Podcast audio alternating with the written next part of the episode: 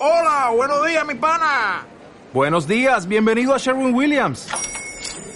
¡Ey! ¿Qué onda, compadre?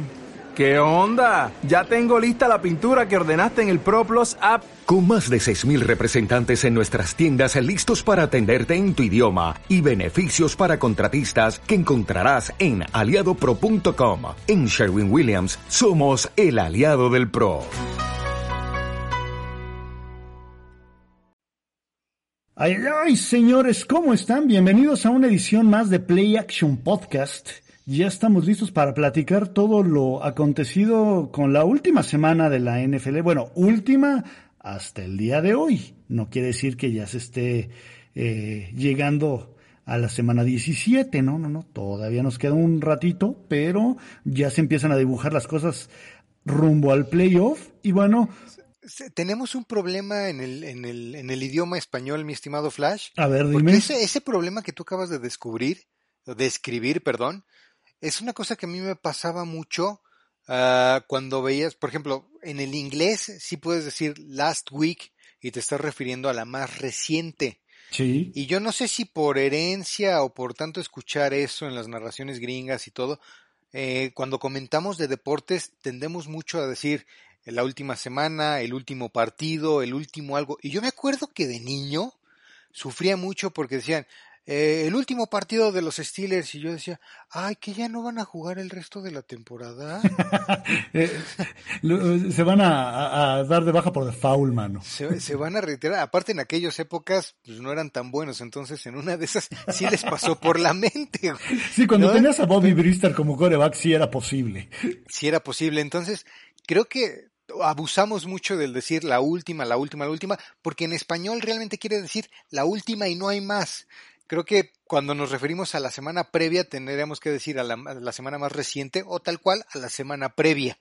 Sí, para exacto. no crear confusiones entre los niños chiquitos y luego eso les se traduce en traumas que toman muchos años en, en poder sobrellevar. Sí, luego se tuerce uno como el meme de José José, mano, y, y, y sí, sí está gacho. Muy, muy gacho. Pero bueno, como ya se dieron cuenta, está, eh, como siempre, eh, el Vengador Tochero, eh, Bernie, Bernardo López, este, con nosotros. Y bueno, pues yo soy Flash. Así que, ¿cómo estás, este, mi querido Bernie? ¿Cómo te, mi querido Gubo, cómo te ha tratado la NFL esta última semana? Creo que igual que a mí, mano. Mira, me ha tratado, te voy a ser bien honesto, no me ha tratado muy distinto a como me trató las tres semanas previas. Si lo ves desde la perspectiva de que aún que mi equipo ganó en dos de esas cuatro últimas semanas, nunca me terminaron de convencer. Entonces, no te puedo decir que siempre acabara el juego y decía, ay, si 10 y 0 vamos a hacer fiesta, y 11 y 0 y vamos a hacer fiesta.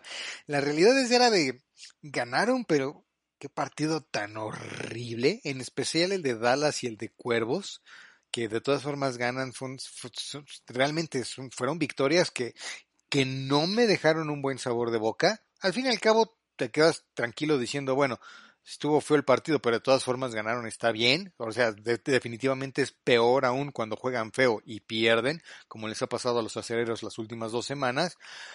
Pero en general, digo, uh, ¿cómo me ha dejado la NFL? Creo que me ha dejado como el 2020. Creo que es la tercera semana consecutiva que me quejo y la verdad que mientras siga encerrado en mi departamento voy a seguir haciéndolo, así es que mejor ni se quejen o acostúmbrense porque este año ha estado del carajo y no tengo ninguna intención de guardarme mi opinión para mí mismo.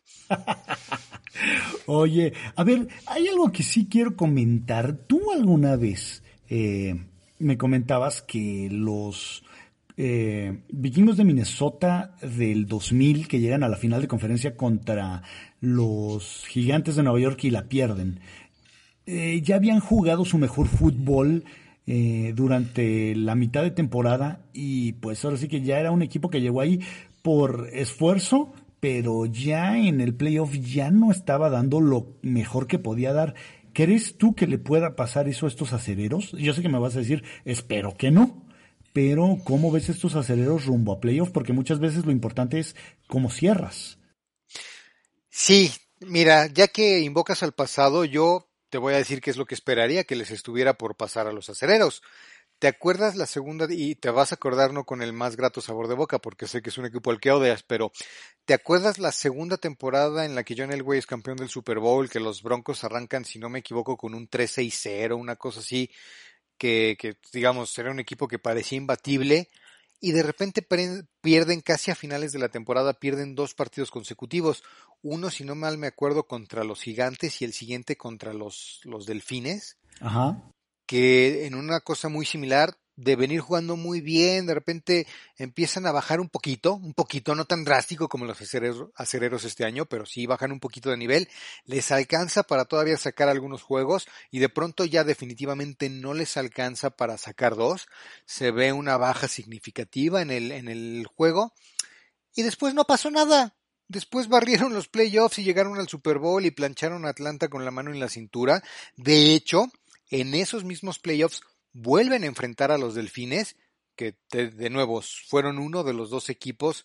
Eh, no estoy seguro si el otro fueron los Gigantes, por ahí lo estoy recordando mal, pero sí estoy seguro que uno de los dos equipos que los vencieron fueron los Delfines precisamente porque en playoff se vuelven a enfrentar y mucha especulación en la semana previa era de los Delfines ya saben cómo vencerlos, los Delfines traen mejor ritmo, los Broncos vienen para abajo, los fue una madriza salvaje la que le puso Denver a Miami en playoff. No tan épica como las que sé que vamos a comentar más a continuación, pero fue un partido ampliamente dominado por Denver. Después se siguieron hasta la final de la conferencia, se siguieron hasta el Supertazón y ganaron. Entonces, ¿qué es lo que vaya a pasar? No lo sé. Ya sabes que prefiero contarte después de que haya pasado qué opino al respecto, pero sí creo que estamos en un momento en el cual Pittsburgh eh, más allá de pensar en estas dos últimas semanas, me interesa mucho verlos las próximas dos semanas. Creo que muchos de sus errores o mucha de su baja de juego tiene que ver con errores mentales, errores de desconcentración. Entonces, si logran resolver eso, más allá del resultado que vengan en las próximas dos semanas que se enfrenten a Cincinnati, a no sé quién, y luego a los Browns, más allá de los próximos tres resultados, si vemos, menos pases que le tocan en las manos a los receptores y que la sueltan, o sea, digamos que ahora sí atrapan los benditos pases, ah, si vemos mejor bloqueo eh, y una mejora en el juego terrestre, no te voy a decir que se vuelvan una planadora, pero que sean un poquito más constantes, que sean un, que le puedan dar un poquito más de confianza a Rodlisberger de que es realmente un apoyo, un escape eh, y que va a tener preocupadas a las defensas rivales porque es una amenaza y no nada más pueden dedicarse a cubrir a todos. Eh, creo que Pittsburgh debe de estar bien si vemos esas pequeñas mejoras si seguimos viendo exactamente las mismas faltas de concentración, si seguimos viendo los errores básicos, los errores, errores fundamentales, los errores de asignación. Eh, ah, puede, puede ahí sí entonces irse al extremo de aquellos vikingos que por supuesto que los recuerdo muy bien. Pues si, los vikingos hubieran llegado en mejor forma a la final de conferencia y ya no te digo que hubieran ganado, pero hubieran dado un juego más competitivo a los gigantes, bueno, pues ya hubiéramos visto un partido más entretenido y si acaso también les hubieran alcanzado a ganar a los gigantes, pues a lo mejor hubiéramos visto un, supertazón más entretenido que aquel Baltimore-Nueva York, que realmente fue uno de los supertazones que ya para ir del tercer cuarto estabas más preocupado en si te ibas a servir una cuba o a agarrar una chela, porque pues, el juego no había mucho más que ver. Sí, sí fue uno de los peores supertazones que nos ha tocado presenciar, pero bueno. Oye, eh, a ver, ¿Qué te parece? Eh, vámonos a, platicar ya que tocaste el tema del Super Bowl. Eh, ¿Cómo ves a los equipos que se perfilan para pasar al playoff en la americana y cómo ves a los del otro lado, a los de la tiendita de enfrente de, de la nacional? Porque creo yo que, sinceramente, viendo la calidad de talento, incluso con los que se quedarían fuera, la americana se lleva de calle a la nacional, pero por mucho. Pues por, por principio estoy contento porque por primera vez en tres años Pittsburgh está entre los que sí van a estar en playoff y eso ya es inamovible. Incluso si sigue la debacle y pierden sus tres siguientes partidos, van a pasar como el número siete al menos, ya eso lo tienen garantizado. Entonces, el 2020 con todo lo terrible que fue, sé que me va a traer el regreso de los acereros a playoff, pero bueno, eso normalmente no es lo suficiente o no es algo a lo que, digamos, eh, ya con eso te sientes satisfecho o gratificado. Coincido contigo, coincido contigo en general, digamos, si los ves como en grupo, creo que si sacas el promedio del talento, de lo, del, llamámosle el power ranking que pudieran tener los equipos de la americana contra el promedio de los de la nacional, en estas seis, siete primeras posiciones que van a pasar playoff, creo que quizás sacas un promedio de mayor nivel de juego en la americana, e incluso si lo empiezas a segmentar, sin lugar a dudas también, por ejemplo, piénsalo en los tres que están peleando como bien contra lo, de un lado y del otro, eh, son mucho más sólidos, son mucho más claros equipos de playoff los que están en la americana hoy en día que los que están en la nacional, donde digo, no se diga, incluso puedes pensar que un equipo que está en, la, en el rango de los campeones divisionales, pues del otro lado no estaría ni peleando el comodín. Sí, Así de drástico es, el, es la, la diferencia que veo entre uno y otro. Ahora, hay otro rango que también me parece muy interesante analizar. Analiza, no piénsalo en los top 2, pero piensa en los top 3 de cada división, que son entre los que seguro, digamos, nada es seguro, pero hay más probabilidades que entre esos seis equipos salgan los dos que estarán disputando el Super Bowl. Eh, creo que también casi todas las combinaciones de enfrentamientos favorecerían a la, a la americana, por lo menos en expectativas, apuestas y pronósticos. Eh, la única excepción por ahí tiene que, cabeza de queso. Pudiera ser que la única excepción son los empacadores. No lo sé, pero ese es mi sentir. Sí, sabes que yo creo que al fin y al cabo, si tienes Aaron Rodgers, eh, siempre vas a estar ahí peleando. Eh, mira, yo no sé yo, si, si tú compartas la, la misma idea conmigo, pero a la fecha creo que el mejor coreback que he visto en esta última generación, perdón, muchos me inventarán la madre, pero no es Tom Brady, es Aaron Rodgers. Lo que el tipo sigue haciendo con la cantidad de talento que tiene y sobre todo con el staff de coacheo, porque le tocó, híjole, momentos infames con McCarthy. Es con, con, McCarthy hay una, una memoria selectiva muy injusta porque también en la misma época de McCarthy en Green Bay fue de, fue de claros oscuros, claro al principio, oscuro al final, pero claramente el propio McCarthy, McCarthy y lo que él trajo a la mesa ayudó a los Packers a, sobrepasar. Piensa que, si no, mal, si no mal recuerdo, McCarthy llega a sustituir a Sherman, que Sherman era un coach que, parecía sacado de los 60, corría el 60%, un porcentaje altísimo de oportunidades, a pesar de tener a Brett Favre, a pesar de tener a Rodgers, prefería seguir corre y corre y corre y corre y bueno, McCarthy vino a cambiar eso en, Green Bay y le sacó el mayor provecho. Sí, después cambió el fútbol. McCarthy parece que se quedó un poco estancado. Hay quienes dicen que un mucho yo no creo que un mucho, pero sí definitivamente se quedó atascado en lo mismo. Eh, McCarthy también, de repente pareciera que McCarthy siempre jugó así. McCarthy fue parte de, los 49, eh, que, que, digamos, y, y, los empacadores de McCarthy y Rogers no jugaban igual que los 49 de los 90. Entonces, sí tiene capacidad de modificar, sí tiene un poquito de ajustar, de evolucionar. Eh, a lo mejor no es lo que más le gusta, pero en fin, esa es mi notación con los, con los empacadores. Eh, sin lugar a dudas es un talento impresionante Aaron Rodgers y no quiero que de repente parezca que si, si hablas de que no es tal cual lo que todo mundo dice, entonces estás diciendo que es un bodrio y un petardo. Es Aaron Rodgers, por supuesto que no lo es. Pero, pero, no, yo creo que en el balance, sí, le queda de ver el equipo de Green Bay y McCarthy a Rodgers, tal vez dos o tres años al final de esa era, y antes se habían sacado mutuo provecho, muy bien todas las partes. Oye, eh, por parte de Nueva Orleans, no sabemos qué Nueva Orleans vamos a ver cuando regrese Drew Brees. Eh, de hecho, eh, viene de una lesión de costillas, eh, probablemente le favorezca el hecho de tener descansado el brazo, pero ya no es el Drew Brees de hace un par de años. híjole, eh, creo que eso a mí por lo menos me inclina a pensar que el favorito para llevarse esa conferencia es Green Bay y no hay mucha carrera. Qué bueno que mencionaste de hace un par de años en el tema de Drew Brees, porque si hay, en estos dos últimos años, hay algo muy particular con Drew Brees. Hace dos años juega la temporada completa y viene de más a menos con una clara y notoria declive en la fuerza que tiene en el brazo. La temporada pasada tiene un lapso de cinco juegos, si no me equivoco, a mitad de temporada que no los juega. Y a mi juicio, esa fue una de las razones que le permitió llegar con el brazo un poco más fresco a postemporada y que no se viera tanto el declive. Drew Brees tiene más de 40 años y las capacidades físicas de todos se van cayendo con el tiempo entre otras cosas. entre otras cosas.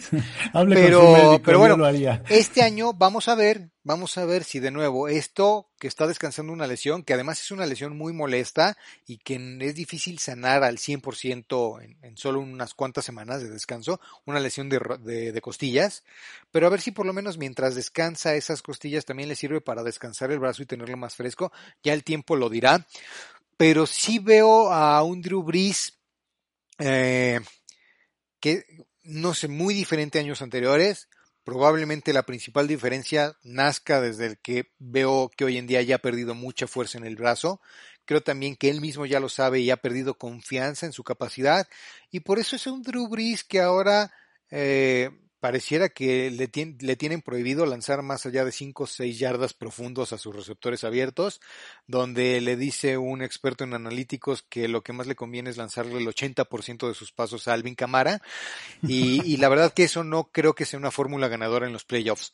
De nuevo, el tiempo ya lo dirá, pero sí, coincido contigo, entre esos dos, ¿a quién veo más, más riesgoso en estos momentos o con mayores posibilidades de llegar profundo en los playoffs, sin lugar a duda me voy por Green Bay.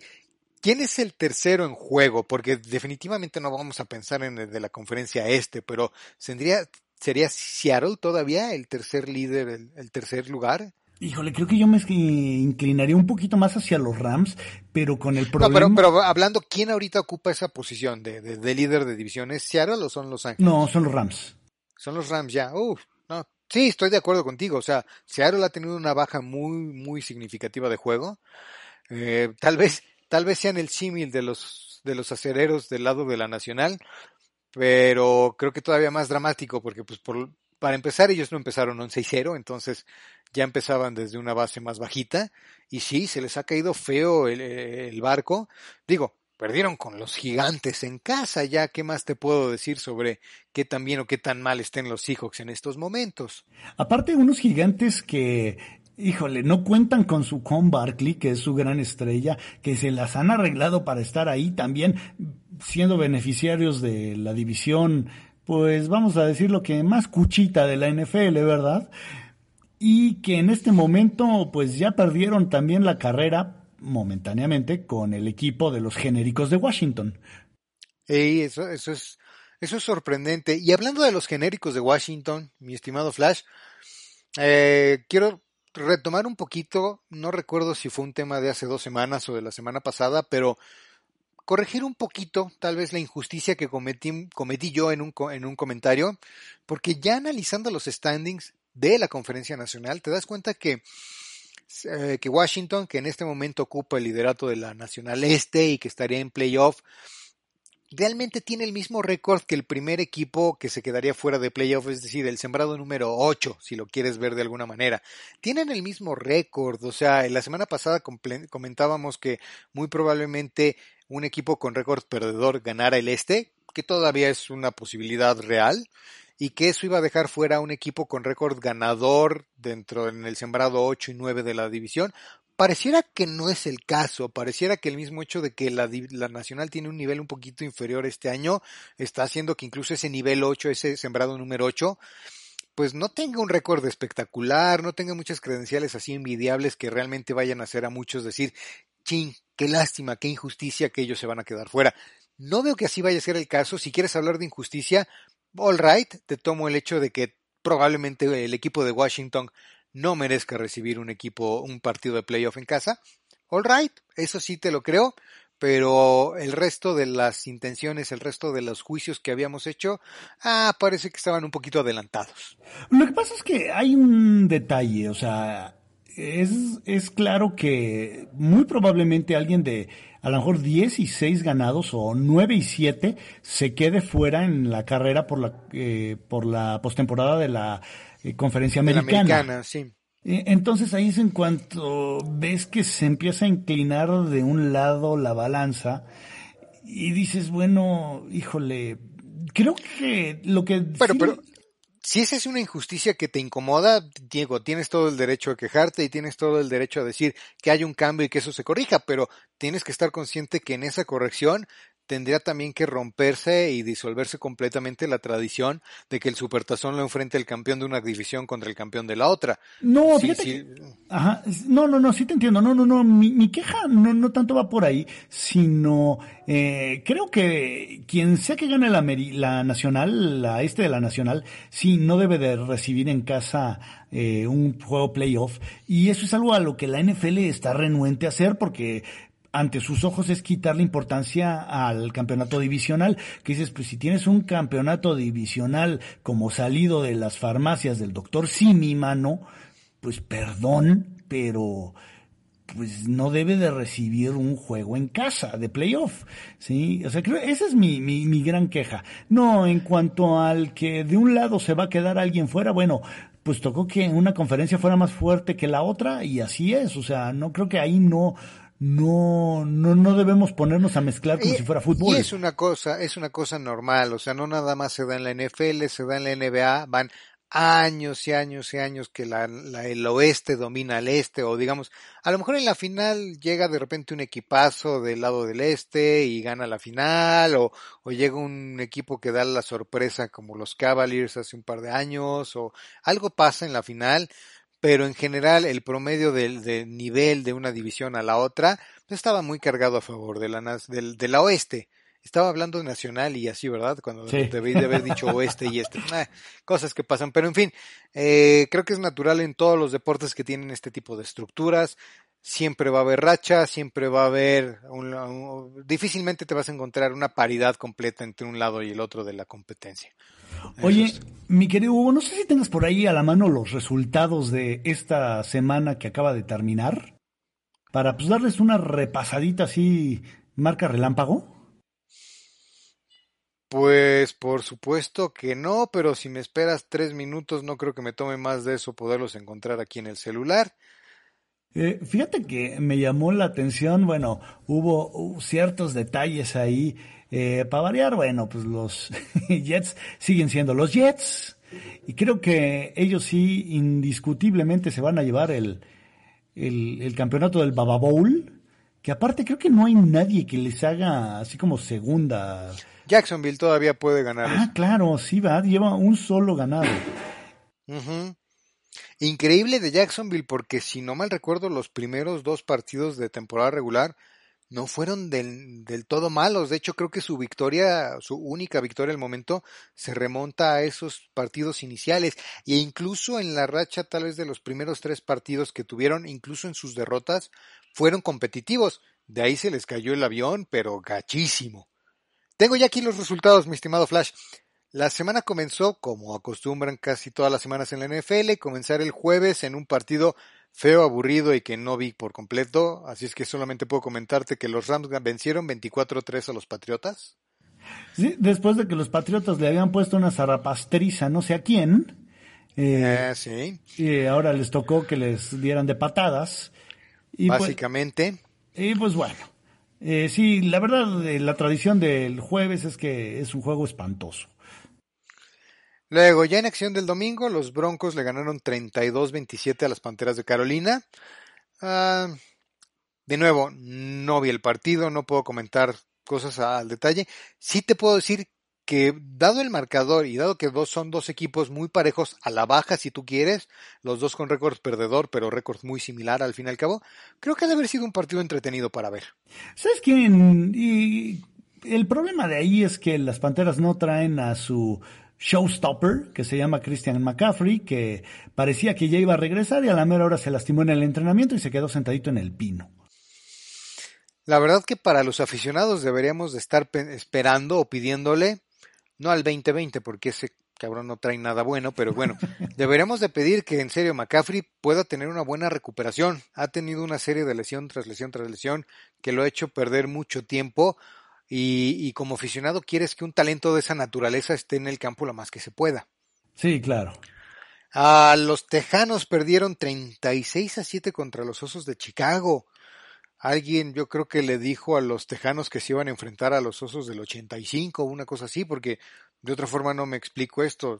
Pintaba para un juego más parejo de lo que en realidad fue. Y está alarmante porque el coreback de los Osos era Mitch Trubisky, imagínate. Imagínate nada más.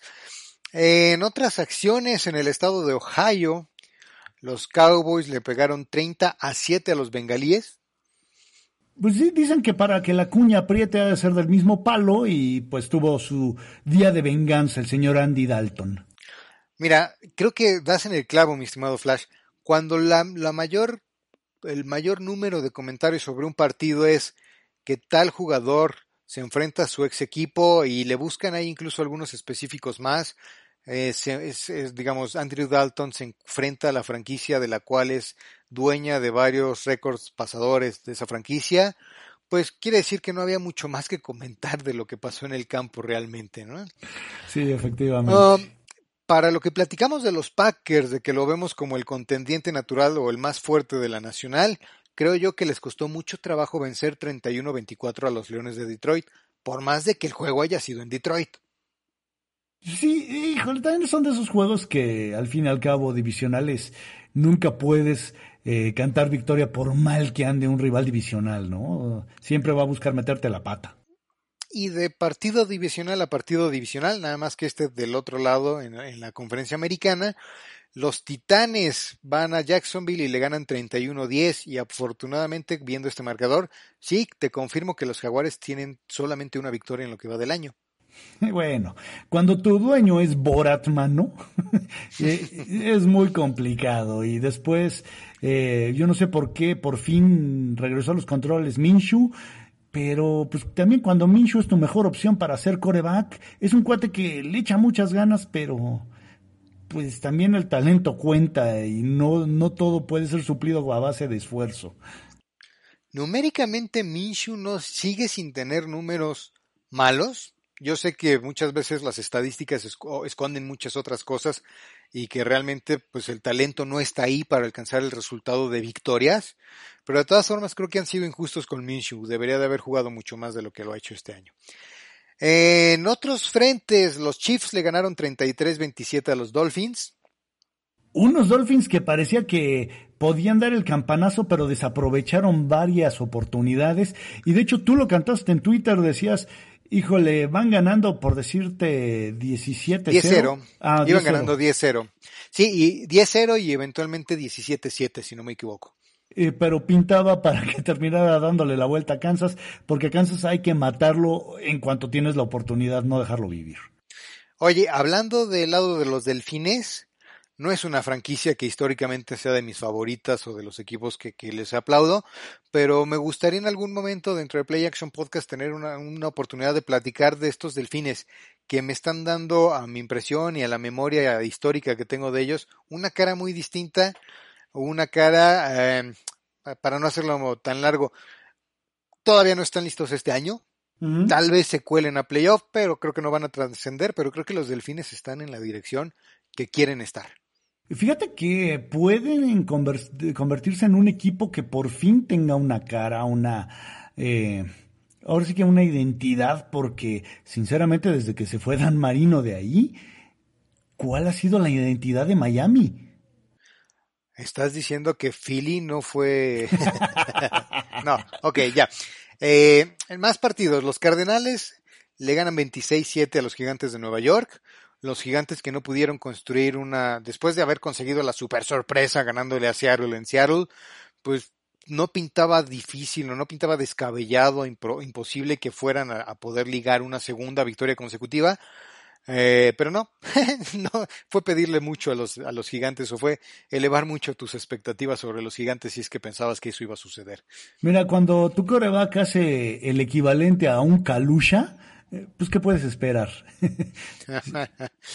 a los Bucaneros de Tampa Bay, 26-14 le ganaron a los Vikingos de Minnesota. ¿Algo que comentar al respecto, Flash? Eh, Dalvin Cook teniendo una gran temporada, curiosamente en este juego lo apagaron, pero, híjole, está hecho un monstruito, pero no le va a alcanzar. O sea, sinceramente, sí puedes decir que los vikingos pues eh, dan patadas de ahogado gracias a ese jugador y ya. Fíjate que al principio y en el off-season los bucaneros acapararon muchos titulares porque era el tema de Bruce Arians, que era, ya sabes, el coreback whisperer que le llamaban, y se hacía de uno de los mejores corebacks en la historia de la NFL, y se hacía de algunos otros jugadores de talento, pero estaban analizando talento crudo, o digamos talento histórico crudo, pero nadie se puso a analizar estilos. Bruce Arians, si hubiera seguido siendo coordinador ofensivo de los acereros, les aseguro les firmo donde quieran. Ahí sí no me gusta pronosticar, pero eso sí se los digo. Hoy en día no seguiría jugando Rotlisberger de las madrinas y las lesiones y el desgaste y el acabado físico que hubiera tenido. Porque mientras él jugaba para Bruce Arians, era uno de los corebacks más golpeados y más lastimados en toda la NFL. Arians, sí, para que veas, también ahí sí te puedo decir, es un coach que tampoco ha evolucionado o que no ha mostrado mucha uh, disposición para ajustar sus sistemas y sus estilos de juego.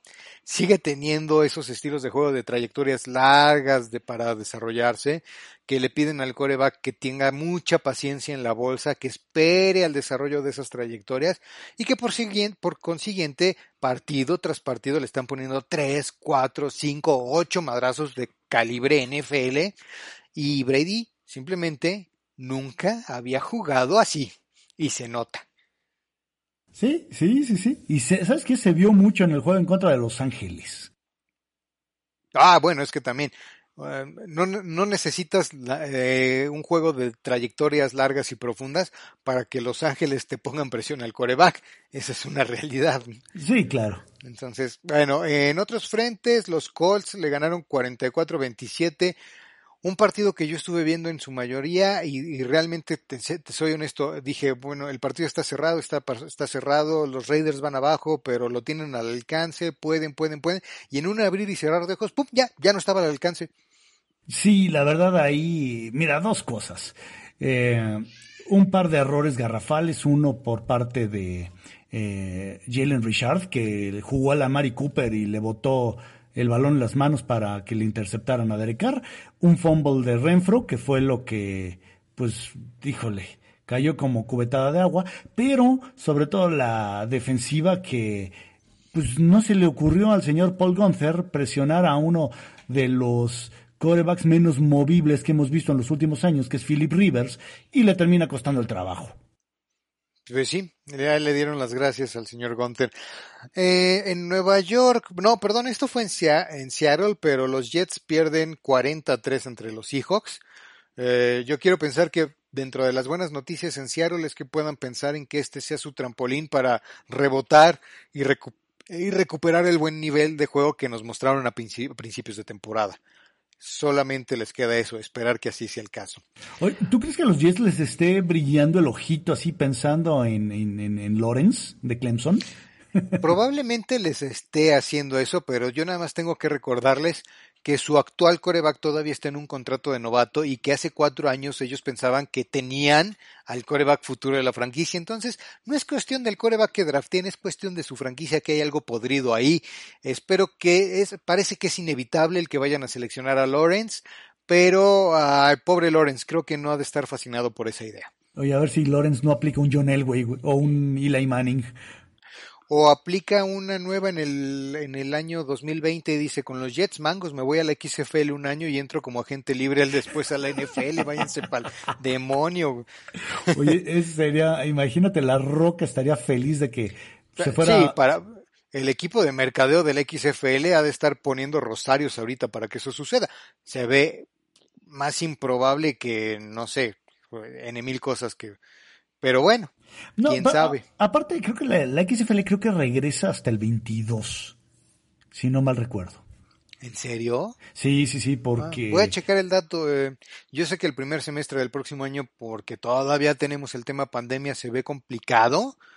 Pero digo, si la NFL va a poder jugar, aparentemente todo indica que va a poder jugar una temporada regular con estadios vacíos o semivacíos, pues ¿qué le impediría a la XFL hacer lo mismo? A lo mejor un, tema de reestructura, algo por el estilo, no lo sé. Ah, bueno, también es cierto que la XFL depende mucho más del ingreso por venta en taquillas que lo que la hace la NFL, ¿verdad? Entonces, jugar contra estadios vacíos y de todas formas tener, sin tener un contrato jugoso con televisoras y jugar en estadios vacíos y teniéndole que pagar a los jugadores, tal vez no sea el negocio del siglo, ¿verdad? Sí, puede ser. En Filadelfia, sorpresa, las Águilas le ganan 24-21 a los Santos. Y aquí es cuando te empiezas a preguntar cuál va a ser el futuro de los Santos. Digo, ellos tienen presupuestado que regrese Drew Brees, pero eh, pues ahí está Tyson Hill, que ahora sí que es como Jim Jensen, que era el Milusos, pues este es el Milusos 2, pero híjole, crea hasta cierto punto grandes dudas este equipo de Nueva Orleans porque pues no sabemos su futuro inmediato. Definitivamente. Eh, en un partido que debió de haber sido en la Bahía, pero si no me equivoco volvió a ser en Arizona, el equipo de Washington le gana 23-15 a los 49. Pues los genéricos se la llevan. Por el único que me da gusto de los genéricos, créeme que es por Ron Rivera, bien por él. Cuatro victorias consecutivas, por cierto, que alcanzan los genéricos de Washington. Y en el Sunday Night, que fue, híjole, fue como ver una unos arrancones entre dos Tortons de 18 toneladas. Ay, pero bueno, los acereros fueron a Búfalo y dieron un muy mal partido, perdieron 26-15 ante los Bills. Sí, la verdad sí fue un juego difícil de ver, no te, no te miento, y no porque, eh, que fueras, no exclusivamente porque fueras fan de los acereros, la primera mitad fue insufrible. como, fan del, del, del deporte, sí era un partido en que decías, mejor me busco un reel de highlights en YouTube o algo así, porque por lo menos en los highlights vas a ver jugadas buenas, vas a ver jugadas espectaculares. En fin, pasamos de un partido soso a un partido sumamente divertido. Y es más, yo te diría, Flash, más allá de platicar del resultado del Monday Night, ¿por qué no platicamos de todo el juego? Porque creo que vale la pena. Uno de esos juegos que la verdad yo no esperaba que fuera lo que terminó siendo pero... Ah, cuando ves el nombre de quienes se enfrentaban, no, creo que nadie se esperaba que fuera a ser, eh, ah, digamos, lo más parecido que hemos vivido en los últimos años a la balacera de, del Chiefs contra Rams del 2018. Sí, no, no, no, pero la o 2017, ¿de cuándo fue esa balacera? Eh, de, hace pocos años, ahí de sí. Mira, fíjate que la verdad a mí me sorprende eh, la presión que llegan a ejercer los Browns sobre Lamar Jackson. Había momentos en los que parecía pelotita de pinball, en los que rebotaba con sus compañeros de un lado para el otro y el pobre no sabía pero ni por dónde. En una de esas yo dije, este va a salir corriendo pero en sentido contrario.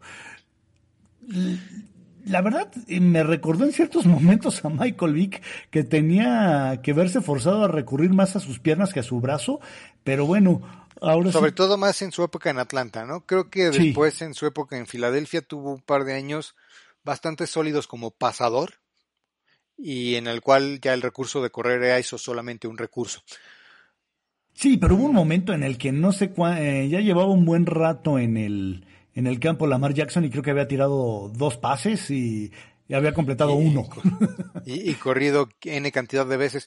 Ya hablando del desarrollo del partido, fue un partido sumamente dinámico, uh, pues con la explosividad que te puede dar un Lamar Jackson de un lado, todas las armas ofensivas y el, ahí sí te puedo decir, extraordinario ataque terrestre que tiene Cleveland del otro lado, más allá de Mayfield, que creo que se aprovecha mucho de tener esa sólida herramienta a su disposición en el ataque terrestre para lucir más de lo que realmente es en el ataque aéreo, pero bueno, nos dio para ver un partido muy, muy, muy entretenido, ya muy avanzado el partido, parecía que Baltimore se escapaba con él, en algún momento me dio la impresión de, es nada más cuestión de que en este drive no la cajeteen y se la van a llevar tranquila de aquí al final, ¿y qué crees que pasó? La cajetearon. Le dieron la oportunidad, la chispa a los Browns de regresar y de poco a poquito, porque iban más de dos anotaciones abajo, remontaron, le dieron una voltereta al juego. Primera gran emoción, o una voltereta en el último cuarto, ya siempre huele emoción. Pero le dejan por ahí de cuatro minutos a Lamar Jackson y Lamar Jackson necesitó menos de eso. De hecho, por ahí el touchdown, consiguen un touchdown más cuando iban abajo solamente por un punto. De hecho, ya me acordé, el partido iba ganado por Baltimore por dos anotaciones, por 14 puntos. ¿Sí? No logran contenerla y ahí es cuando le dan la oportunidad a Cleveland de regresar, de empezar a intentar su regreso más bien. Y el primer touchdown que consigue Cleveland van por la conversión de dos, lo cual se me hizo una cosa muy inteligente. ¿Tú qué opinas de esa movida, de esa decisión? Fíjate que yo soy enemigo de muchas veces eh, aborazarte a irte por los dos puntos, pero hay situaciones específicas en las que sí vale la pena. Creo que esta era una. Por supuesto.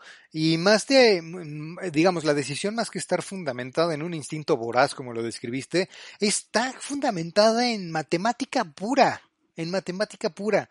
Eh, si analizas las probabilidades de convertir un punto extra en la NFL, si lo haces por intento de dos, tienes un 50%, una de dos veces. Si vas por el punto extra, no te voy a decir que es 100%, no es uno la probabilidad, pero es muy cercano a eso. Puedes pensar en que es 1%. Entonces, si tienes que remontar 14 puntos al final o cercando al final del partido, ir por un punto en el primer touchdown que hace, te hace que, digo, estás jugando a que realmente tu tirada es irte a tiempos extras, a empatar el juego y ganarlo en tiempo extra. Si en el primer touchdown que consigues vas por dos puntos, tiene, y primero, obviamente vas por los dos puntos pensando en conseguirlos. Si los consigues, la siguiente anotación ya va a ser para darle la vuelta y ganar el partido en tiempo regular. Ahora, ¿qué pasa si no lo consigues? Pues de todas formas tenías que ir por un segundo touchdown y volvértela a jugar por una conversión de dos, por puras posibilidades cuando tienes dos oportunidades y cada una es de un 50%, tienes una alta, sé que no es un 1%, no es garantía, los números no se traducen en touchdowns, nada más porque sí, pero tienes una alta posibilidad de al menos una de las dos oportunidades convertirlas. Entonces, en el peor de los casos, eh, bueno, nada, a ver, en el peor de los casos realmente fallas las dos y pierdes el partido, pero digamos, en el más probable de los casos, de todas formas estarías forzando un tiempo extra. En el algo probable y que es uno de los mejores de los casos, tienes la oportunidad de ganarlo en tiempo regular, entonces, ¿por qué diablos no? Sabes que lo que pasa es que creo que muchas veces se tiene el concepto de la conversión de dos puntos como este último recurso y desesperado. Eh, sí, y muchas veces se piensa en el y si la fallan y no en el y si la meto el momento en que alguien piensa en una cuarta oportunidad en el ¿y qué pasa si la fallo? Ya la regó, mejor que patee, güey. Porque va a jugar con una indecisión, con una inseguridad terrible que va a tener, yo creo que mentalmente, disminuidas sus posibilidades de convertirla. Los buenos coaches piensan en voy a ir por ella porque la voy a conseguir, porque la quiero conseguir, porque entrené ciertas situaciones que me van a favorecer y que me permiten pensar en que tengo mayores posibilidades de conseguirla. Eso es como deberían de pensar los coaches y los jugadores que están yendo por una cuarta oportunidad. Sí, de hecho. Y bueno, la verdad, sí, tuvimos un, un juego con cierre de alarido. Ahora, déjame, déjame terminarte de contar otra cosa que creo yo nos hubiera desafortunadamente, bueno, más bien, afortunadamente no pasó, porque nos dio la oportunidad de ver un par de volteretas más, pero los, los Browns consiguen la conversión de dos puntos, recuperan después el balón otra vez, detienen a los, a los, detienen a los, a los Ravens, recuperan el balón, hacen otro drive, drive y meten otro touchdown. Obviamente ella ahora sí necesitaban la patada fácil para irse adelante. Los Ravens tienen esta jugada y en cuarto down, muy cerca del medio campo, Lamar Jackson contacta, si no me equivoco, a Smith en un pase eh, que por supuesto ellos querían, en ese momento se daban por bien servidos por continuar su drive y conseguir el primero y diez, pero resulta que Smith rompe, eh, por un movimiento deja en un mal ángulo al, defensivo y se va hasta la anotación. Un jugador inteligente, en mi opinión, debió de haber hincado en la yarda 1 en ese momento. ¿Qué opinas? Mira, ahora sí que Estaban abajo por un punto. Sí, claro, o sea, ahorca tu a tu eh, rival. Es como lo que en su momento intenta hacer a Matt Bracho en el Super Bowl. que no, sí, pero por supuesto. ahí le ganó el, el cabuz, ¿no? Le, ganó la inercia. Eh, digamos, el único, eh, lo único que no me deja tan cierto de si eso hubiera sido o no una buena decisión es de que de todas formas los Browns tenían sus tres tiempos fuera. Entonces, al hincarte, ¿cuál es tu postura o qué es lo que le estás haciendo tu tirada? Pues a consumir el reloj o al menos consumir los tiempos fuera del equipo rival patear el gol de campo con el que le das la voltereta del, del, al marcador, con muy pocos segundos en el reloj, o en el caso de particular de esta jugada, con algunos segundos en el reloj, pero de todas formas con tu rival sin tiempos fuera, sin posibilidad de detener el reloj. Entonces, ese es el único que me deja dado, así me deja una duda de si hubiera sido la mejor decisión o no. Definitivamente creo que si los Browns hubieran tenido consumidos al menos uno de sus tres tiempos fuera, sí, hubiera sido la mejor decisión. Si hubieran hincado, eh, en la yarda 1 tenían primero y gol, podían consumir el reloj al menos uno de los tres downs, el otro les iban a, iban a hacer que Cleveland se quedara sin tiempos fuera, pateaban el gol de campo con uno de los pateadores más seguros que hay en la historia de la NFL y digamos que las posibilidades estaban a su, a su alcance. Ahora, anota Smith, no consumen tiempo, le dan la voltereta, pero siguen estando a menos de un touchdown de otra voltereta y dejan a los Browns con sus tres tiempos fuera. ¿Qué crees que es lo que pasó después? Ahí van los Browns, consumen todo, bueno, a lo largo de todo el campo, bastante rapidito, por cierto, y meten otro touchdown. Parecía, oh, si ustedes no vieron el juego y están escuchando este podcast, pues seguro han de haber dicho, pues ganó Cleveland. ¿Cuántas volteretas puede haber en un último cuarto? Aunque no lo crean, hubo una más. Sí, exacto. Pero sabes que a mí me sorprende en ese último drive de Baltimore. Sí. Llega un momento en el que dices, me parece que estaban hasta cediendo de más los, los Browns, sobre todo en una de las jugadas, eh, no recuerdo si era una cuarta oportunidad por ahí o una tercera, porque dices, no es posible que convierta con tanta facilidad el receptor, no tenía nadie a la redonda a mano. Y sabes qué también, sabiendo que, eh, digamos, tu ventaja era remontable con un solo gol de campo, Exacto. Y del otro lado tienen un excelente pateador de goles de campo, ¿no? Entonces la tenías que jugar como una defensiva en la que no nada más tenías que aguantar, sino realmente era a parar. ¿Sabes qué? Creo que ahí les, les picó a los Browns el, el síndrome Schottenheimer, que, ah, ese güey era bueno para echarse para atrás. Pues nada más ve este The Drive de John Elway y los Broncos de Denver, entonces sí, por supuesto le encantaba eso y en playoff le costó año tras año, tras año, tras año al señor Schottenheimer. Oh, bueno, pero fue campeón con los destructores de Virginia. Hazme el fregado favor, pero bueno. ¿Qué otra cosa, mi estimado Flash? Tú tienes este, tú tienes la lista de temas, tú llevas la batuta. Oye, fíjate que eh, por ahí hubo el comentario de, de algún eh, aborazado o algún descerebrado de, Televisa, que por ahí se aventó el, comentario que dijo que estamos acostumbrados a ver a los, a los Chiefs de Patrick Mahomes meter 50 y 60 puntos. Híjole, fue una cosa terrible. Yo lo vi en vivo el partido y digamos, su comentario iba un poquito atrás todavía, como el comentario fue el, la forma de comprobar un una clase de piropo, unas flores que le tiró a la defensiva de los, de los delfines. Dijo que la defensiva de los delfines de todas formas había jugado bien, que había tenido un buen partido a pesar de que habían cedido más de 30 puntos. Y ahí fue cuando perdió toda cordura, eh, se le desconectó la, la, boca de la cabeza y dijo, porque pues aunque de todas formas permitieron 30 puntos, ¿a qué equipo no le mete 30 puntos Mahomes? Y lo que nos tiene acostumbrados es a que meta 50 y 60. Y yo dije, ¿Te cae? Oye, ¿no fue Schutz el que se aventó ese comentario? Eso me, me, encantaría poderlo confirmar quién fue el que se lo aventó, pero no, yo, yo lo escuché y dije, no puedo creer lo que acabas de decir. Mi estimado Flash, a ver, nada más para quien nos esté escuchando y no esté, no, no esté tan metido en la onda del NFL, creo que van a ser pocos, pero por ahí llega a haber alguno. ¿Cuántos marcadores de 50, ya no digas de 60, pero de 50 puntos te acuerdas en los últimos años? Mira, me tuve que poner a, checar y la verdad, híjole, eh, mira, ahí te va. Eh, el, el, más abultado del que yo me acuerdo, en este, ya sea en playoff o en temporada regular, es aquel 62 a 7 que le meten los jaguares a los Dolphins. Oye, ahí tengo, a ver, una, una duda de semántica o una de, de, gramática, no sé de cuál sea, pero ¿abultado quiere decir que fue muy grande a favor de un equipo o abultado es de que es muy grande el marcador, sin importar si los dos, o sea, una balacera de 62-58 es un marcador abultado o tiene que ser un 70 a 7 para que sea abultado? Vamos a decir que abultado es cuando un equipo le pasa por encima al otro. Órale, va. Y del otro lado es una balacera en donde hay muchos puntos. Me parece perfecto. Y, y, me puse a ver, a ver más o menos cuáles son los marcadores más salvajes que, que nos hemos encontrado. Y mira, está el 51-3 eh, que le pone Bills a Raiders en la final del 91, en la final de conferencia.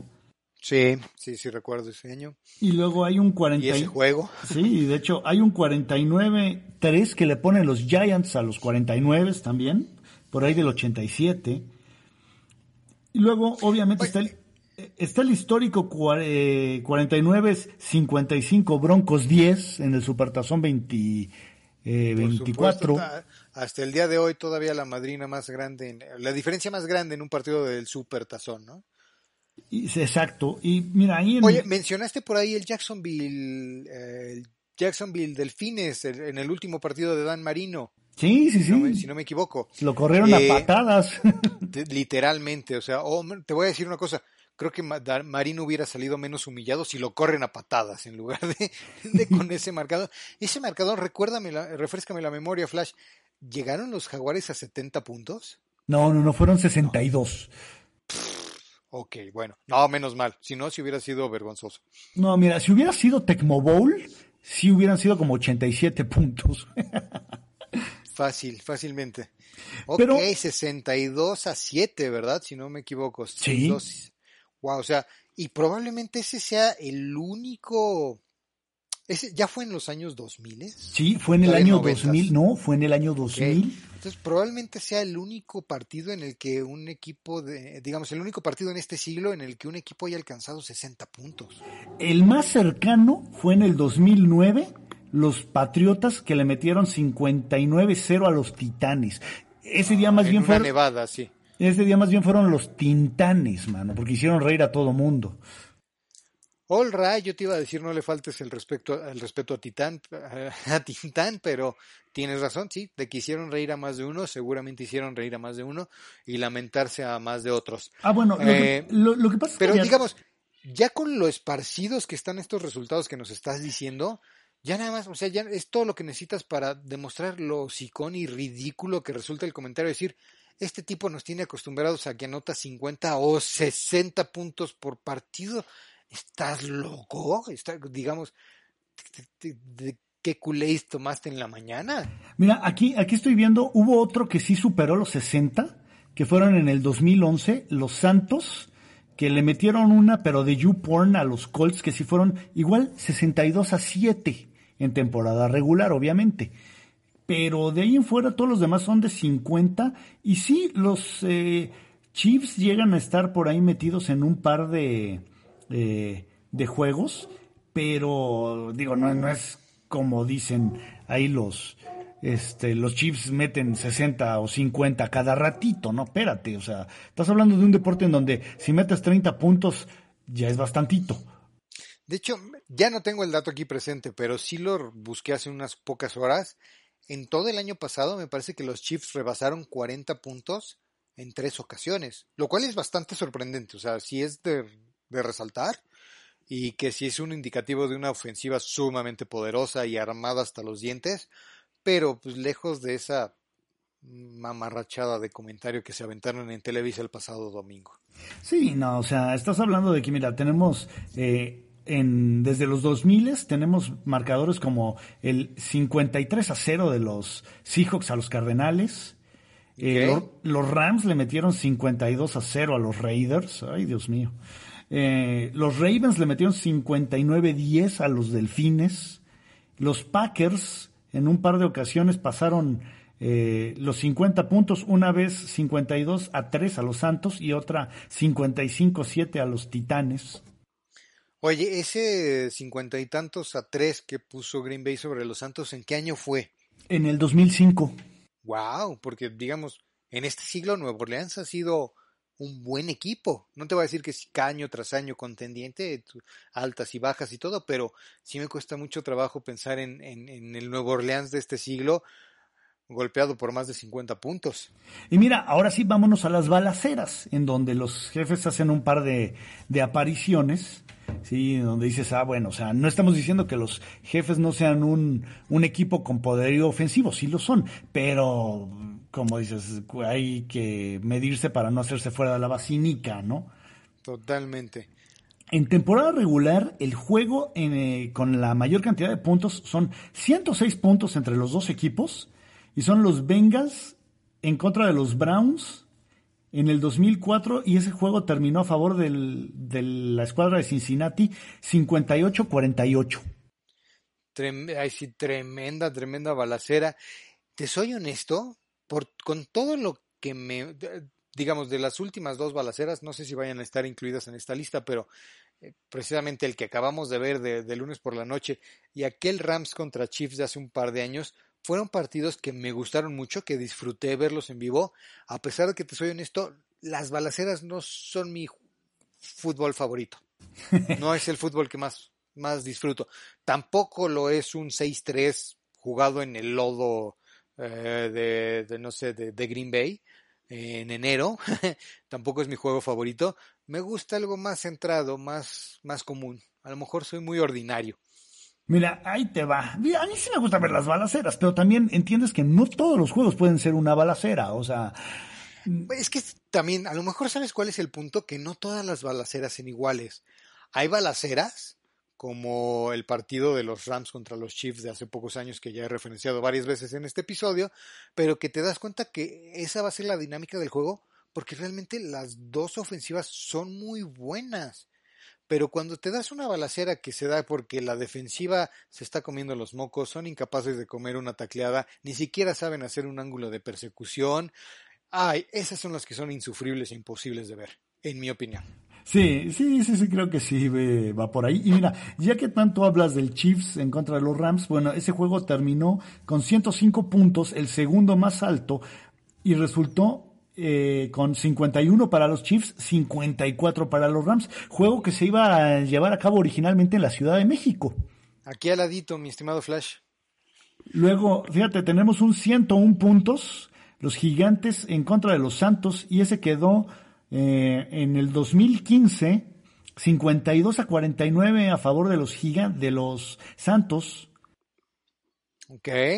Después tenemos uno de 99 puntos que son Broncos en contra de los Vaqueros y quedó 51 a 48 a favor de las mulas, esas espantosas de la milla alta.